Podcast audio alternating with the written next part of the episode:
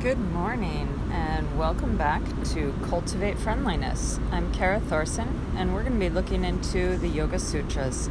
So, we looked into one and talked about Samadhipada, the first chapter of the sutras, and today we're looking into uh, the sutra, sutra 2, excuse me.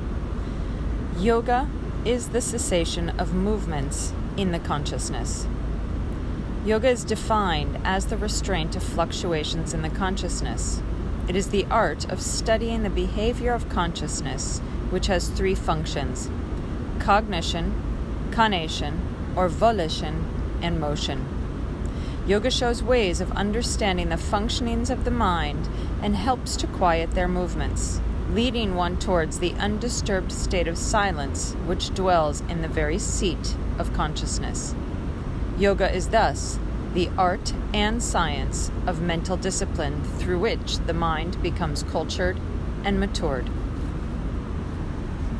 This vital sutra contains the definition of yoga, the control or restraint of the movement of consciousness, excuse me, leading to their complete cessation. Chitta is the vehicle which takes the mind, manas, towards the soul, atma. Yoga is the cessation of all vibration in the seat of consciousness. It is extremely difficult to convey the meaning of the word chitta because it is the subtlest form of cosmic intelligence, Mahat. Mahat is the great principle, the source of, of the material world of nature, Prakriti, as opposed to the soul, which is the offshoot of nature.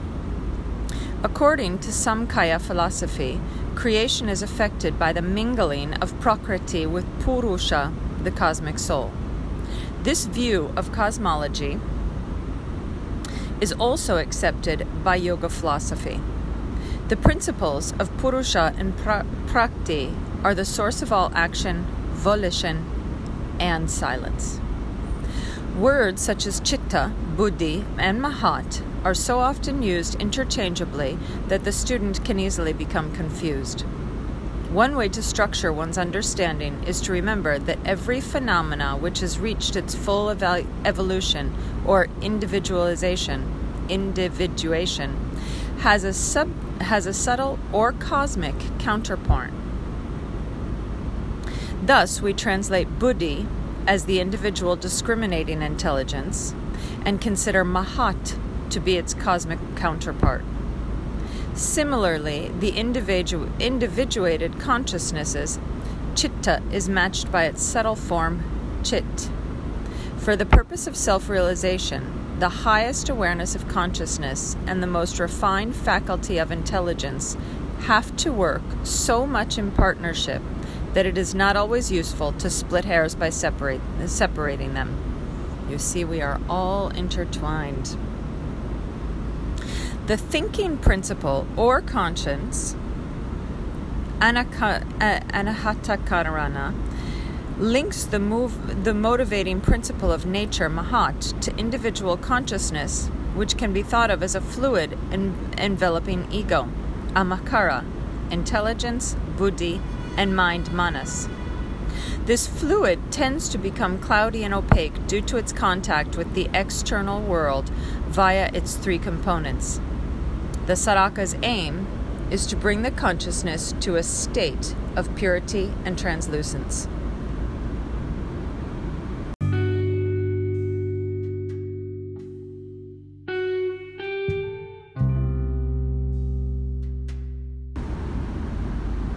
It is important to note that consciousness not only links evolved or manifest nature to non evolved or subtle nature, it is also closest to the soul itself, which does not belong to nature, being merely immanent in it.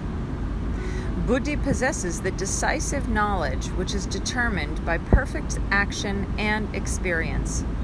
Manas gathers and collects information through the five senses of perception, the jnanendriyas, and the five organs of actions, the karmendriyas.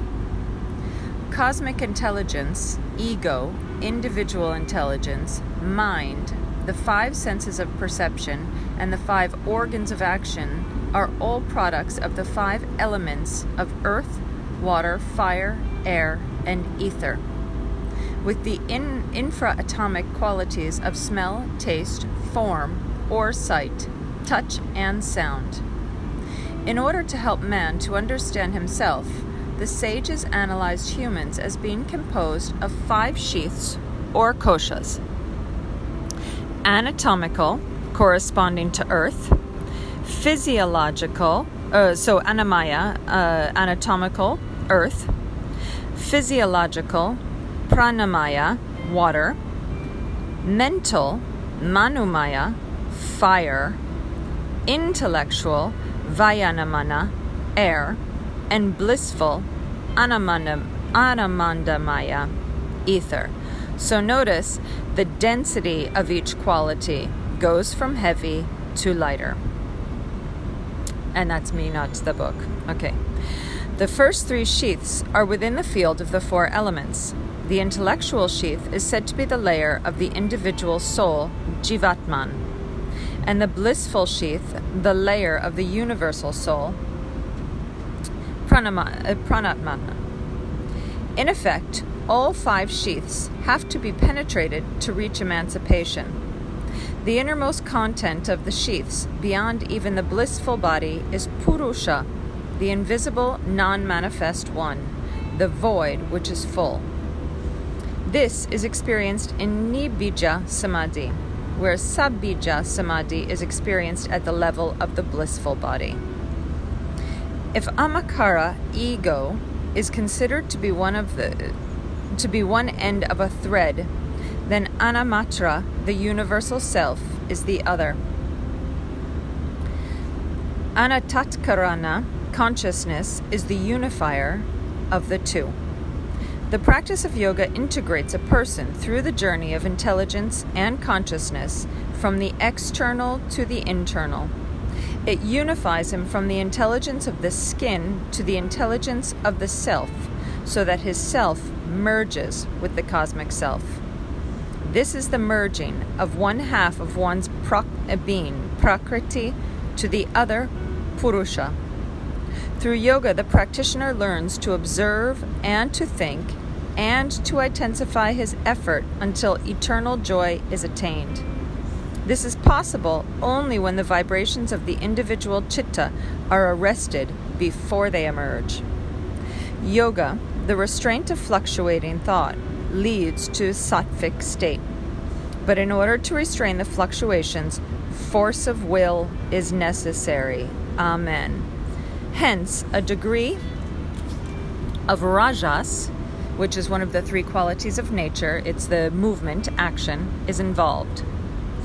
Restraint of the movements of thought brings about the stillness which leads to deep silence with awareness. And this is the sattvic nature of uh, chitta. Sattvic is light. Stillness is concentration, dharana, and silence is meditation, dhyana.